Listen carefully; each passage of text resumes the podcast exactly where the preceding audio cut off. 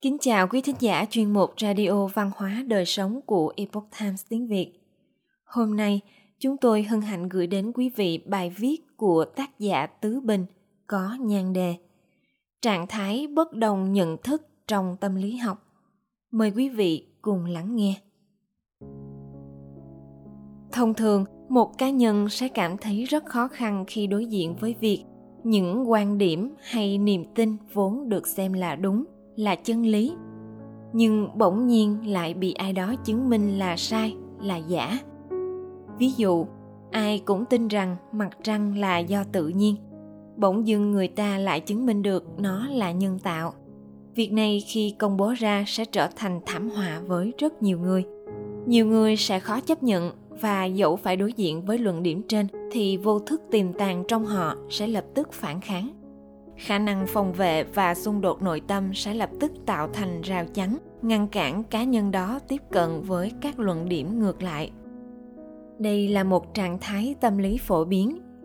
Nhà tâm lý học nghiên cứu trạng thái này và lần đầu tiên công bố vào năm 1957 dưới tên gọi trạng thái bất đồng nhận thức hay bất hòa nhận thức. Trạng thái tâm lý này từ khi được phát hiện đã tiêu tốn rất nhiều giấy mực của giới nghiên cứu tâm lý và cho đến nay, nó vẫn còn là một đề tài thú vị trong môn tâm lý học. Thuyết bất đồng nhận thức đề cập đến trạng thái tâm lý, phản, lý, và gọi đây là sự nảy sinh xung đột hay bất hòa trong tiềm thức, mâu thuẫn trong nhận thức. Nhận thức này có thể bao gồm kiến thức, quan niệm hay niềm tin, vân vân, của một cá nhân về một sự việc, sự vật, hiện tượng hay một hành động nào đó trái với cách tư duy thông thường của cá nhân đó. Hãy xem một ví dụ. Nhận thức một, uống rượu bia có hại cho sức khỏe. Nhận thức hai, uống rượu bia giúp duy trì các mối quan hệ. Hai nhận thức trên xuất hiện sự đối kháng với nhau và gây ra trạng thái bất đồng nhận thức.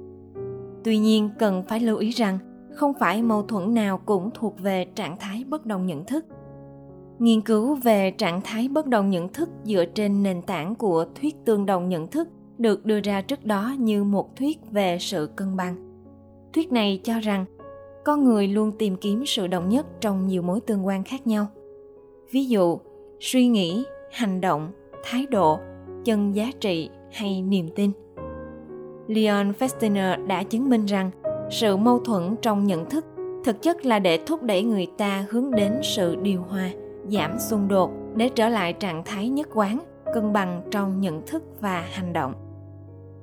Trong quyển sách một học thuyết về bất đồng nhận thức Festinger đã nêu một luận điểm như sau.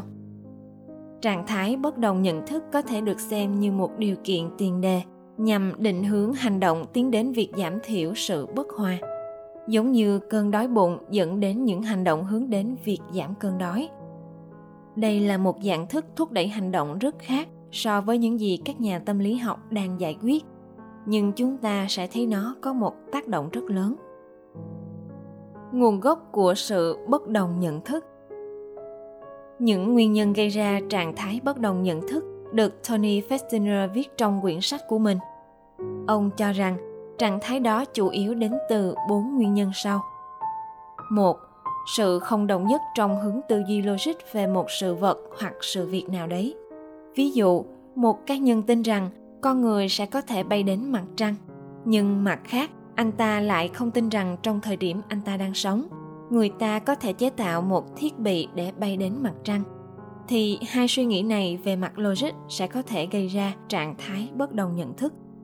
Hay, nhiều người luôn tin rằng chỉ có phẫu thuật mới có thể loại bỏ khối u nhưng rất nhiều người hiện nay biết rằng tập khí công cũng có thể loại bỏ khối u mà không cần phẫu thuật. Điều này có thể gây ra một trạng thái bất đồng nhận thức giữa hai nhóm người.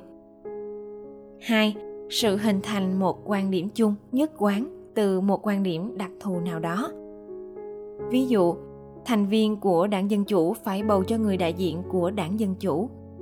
Tuy nhiên, khi một thành viên đảng dân chủ không bầu cho người của họ, người khác sẽ cho rằng người kia rất bất thường, và bản thân anh ta cũng chịu áp lực trong tâm thức vì điều đó.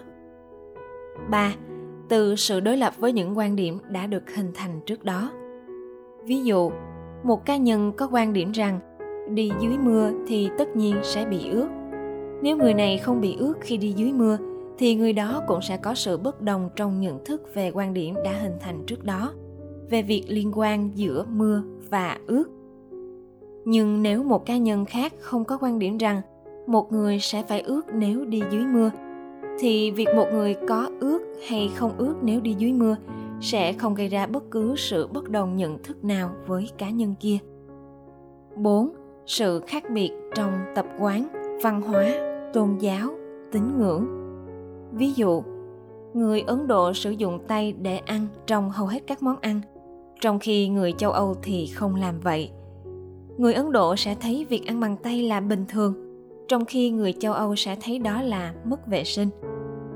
Một trường hợp khác là những người theo Thiên Chúa giáo khi có người trong gia đình mất đi, họ sẽ không có hình thức đốt nhang hay bái lại người đã chết.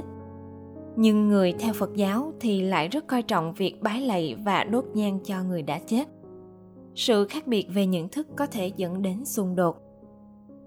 Có một vấn đề, đó là nhận thức khác đi đối với một trạng thái nào đó gần như xuất hiện mỗi ngày.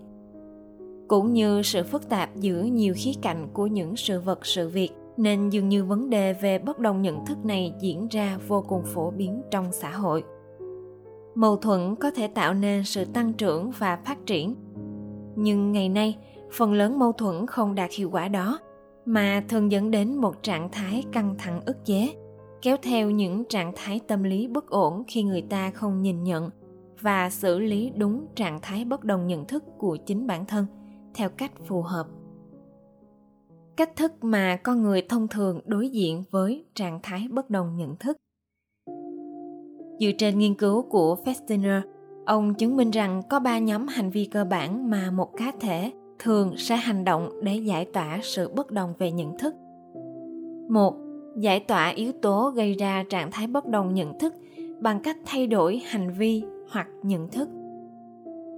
Luận điểm này yêu cầu các thể thay đổi về hành vi hay cảm xúc của mình liên quan đến vấn đề, tạo nên trạng thái bất đồng nhận thức. Ví dụ, một người sẽ có thể cố gắng thử ngừng ăn nhiều đạm nếu nhận thấy tình trạng sức khỏe không tốt nữa. Mặc dù trước đó anh ta tin rằng ăn nhiều đạm mới có sức khỏe điều này cũng áp dụng trong trường hợp bị buộc phải tuân thủ 2 giải tỏa yếu tố trạng thái bất đồng nhận thức bằng cách thay đổi môi trường xung quanh tiếp cận những môi trường có cùng một nhận thức ban đầu với cá thể ví dụ, người ta có xu hướng tìm và kết bạn với những người có cùng quan điểm chính trị 3. Thêm nhận thức mới hoặc giảm những nhận thức cũ đã hình thành trạng thái bất đồng nhận thức. Điều này có nghĩa là cá nhân tăng cường của những nhận thức mới đến khi mức độ nhận thức đủ cao để cá nhân đó chấp nhận, đồng thời làm giảm đi những nhận thức cũ đến khi tỷ lệ đồng thuận cao hơn tỷ lệ không đồng thuận. Ví dụ, một người có thể dần dần từ bỏ ma túy bằng cách thêm những quan điểm tích cực về lợi ích của việc từ bỏ ma túy. Tuy nhiên mức độ của sự bất đồng nhận thức và lực cản trong việc điều hòa bất đồng đối với mỗi người là khác nhau. Một trong số đó là lực cản từ đặc tính tự tôn cá nhân, tức là cái tôi hay bản ngã của cá nhân đó. Người có cái tôi lớn thường rất khó để điều chỉnh trạng thái bất đồng nhận thức. Tuy nhiên nhận biết về trạng thái tâm lý này cũng trở nên rất thú vị khi chúng ta tìm được cách thức để điều hòa mâu thuẫn trong những hoàn cảnh khác nhau. Thực tế thì mâu thuẫn không phải là tiền đề của đấu tranh, cũng như đấu tranh không phải là cách giải quyết tốt sự mâu thuẫn, mà mâu thuẫn có thể tạo nên cơ hội để một cá nhân có thể suy xét, suy lý và tìm ra chân lý tốt hơn và hoàn thiện cách tư duy chính mình. Tất nhiên là điều đó chỉ đạt được khi các thể đó phải tìm được phương pháp phù hợp để nhận thức và giải quyết trạng thái bất đồng nhận thức của chính mình quý thính giả thân mến chuyên mục radio văn hóa đời sống của epoch times tiếng việt đến đây là hết để đọc các bài viết khác của chúng tôi quý vị có thể truy cập vào trang web itviet.com. Cảm ơn quý vị đã lắng nghe, quan tâm và đăng ký kênh. Xin chào tạm biệt và hẹn gặp lại quý vị trong chương trình lần sau.